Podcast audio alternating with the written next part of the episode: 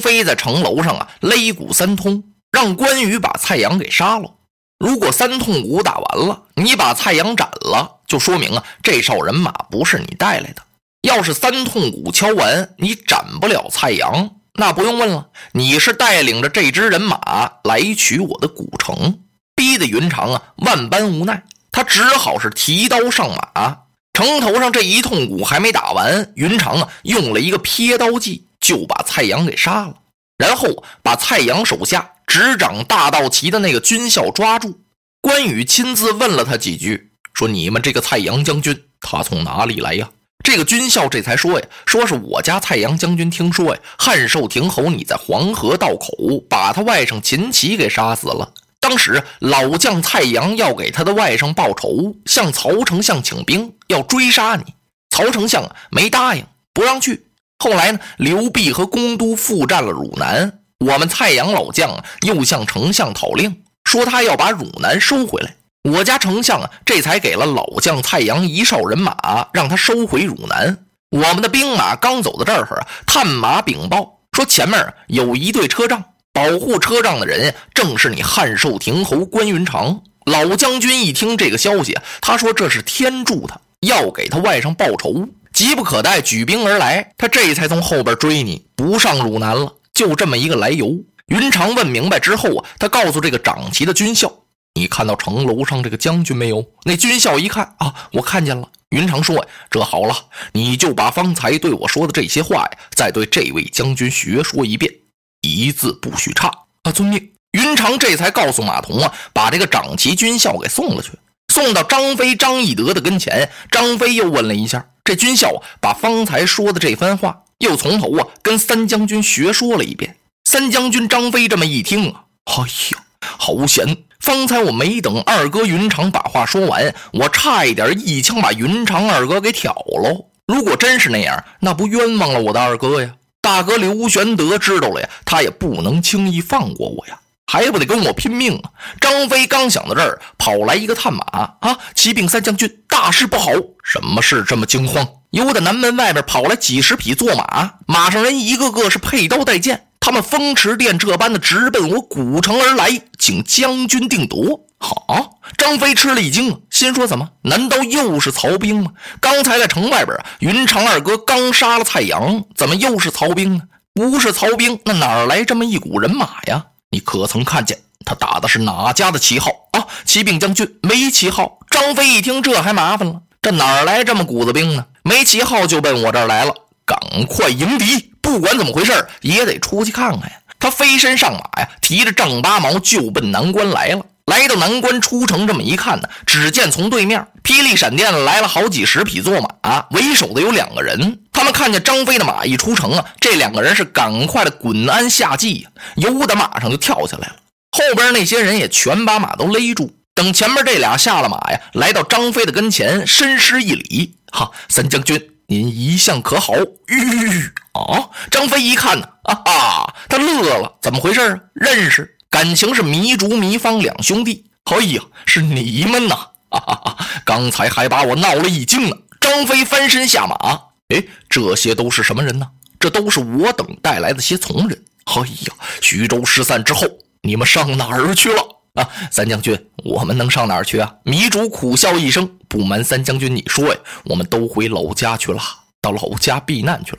最近呢，我们那会儿去了些个客商，这些客商都说古城这儿来了位飞将军。一说这个穿的打扮和说话的声音，音容笑貌，越听越像您，所以啊，我们是特地赶来到这儿看看您。果然是三将军呐！现在我们已经打听明白了。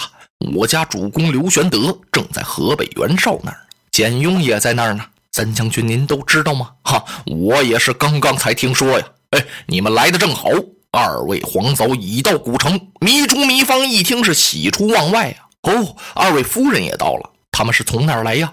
哦，是由……啊嗨，张飞一想这事儿还没法说呢，走吧，咱们一块儿说去吧。一边进城啊，三将军一边就把这过往的事情啊跟糜竺、糜芳说了一遍。两兄弟这么一听，哎呀，三将军，您这么做岂不委屈了云长将军呢？委屈了啊，有点儿，有点啊。我看我二哥也挺难过。啊，他不过这事儿他也不能不让我这么想啊。你说这哥你得怎么办呢？啊，可也是。他们一边说着呀，先把两位夫人给接到了衙门，然后，张飞他们亲自出城来接关羽来了。关羽同糜竺兄弟打了招呼，说了些个离别之情，根本云长就没搭理张飞。张飞一想，二哥不理我，这怎么办呢？不理我，我就在后边跟着吧，反正早晚得理我。来到了厅堂啊，互相都引荐完了，人家都坐下了，这位三将军没敢坐，规规矩矩的在那边上那站着。二位皇嫂啊，这才当众叙说说云长啊，在屯土山约三世，怎么降汉不降曹？后来听说玄德皇叔在河北，云长这才挂印封金，千里走单骑，保护着我们姊妹啊，来找他的兄长刘备和他的弟弟张翼德呀。一路上是路经三难，怎么说三难呢？保护皇嫂的车辆。云长啊，纵然有赤兔胭脂兽千里马，他走不起来呀。这叫有宝马而不能飞驰。一难也。自从离开许都之后啊，所走的地方那是重重关隘，不是一两处啊。一侥幸过来了，过了五关，斩了六员大将。二难也。所投之处防卫甚严，不得通融。三难也。每过一地都有曹操的人马把守，怎么去通融去？所谓通融啊，就花俩钱儿买买路啊。一路上没那么些钱呢，跟人家说点好听的，人得听啊。托人说个人情，他托谁去？只好啊，就得拼。所以说这一路上是历经千辛万苦，不单在许都那个地方啊，财宝不动其心，绝路不移其志。一路上啊，他为了兄弟相逢，为了保护我们姊妹啊，担了多大的风险呀！好不容易来到古城，听说三弟义德在此，云长喜不自胜，恨不得一时兄弟相会。没想到在古城前，你举丈八矛连刺你家兄长云长。三弟啊，你好好想一想，对得住你家兄长啊！二位夫人，你一言我一语，刚说到这儿，张飞就受不了了，扑通的一下，像对金山倒玉柱一样，一下子跪倒在云长的面前，是放声大哭啊！那可真叫大哭，震动屋瓦呀！就这一哭啊，那房檐那瓦直颤悠。快赶上二级地震了，张飞是以头触地，那头啊磕的是砰砰响啊！张飞这一哭，两位皇嫂也哭了，众家人呀都落了泪。云长啊，眼泪也止不住了。开始啊，他真生了三弟的气了。本想不搭理他了，可是兄弟之情啊，也难怪三弟这样。我真在许都那儿待了这么长的时间，三弟一得，他怎么能够不怀疑我呢？云长啊，抬起手来，用袖袍沾了一沾泪，双手把三弟搀扶起来。贤弟呀，难怪你呀，你是唯恐我关云长成为一个不义之人。愚兄不怪你。哎呦，云长这两句话呀，说的张飞更难过了。三将军就是这样啊，他要不知道啊，生起气来，他非把你杀了不可。当他知道自己错了呀，他就下拜，响头碰地，放声大哭啊。这就是英雄的血性。我是知错就改呀。